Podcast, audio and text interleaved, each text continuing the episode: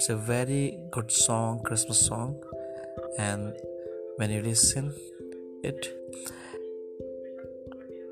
you will take a enjoy in it. Because it belongs to jesus. God bless you.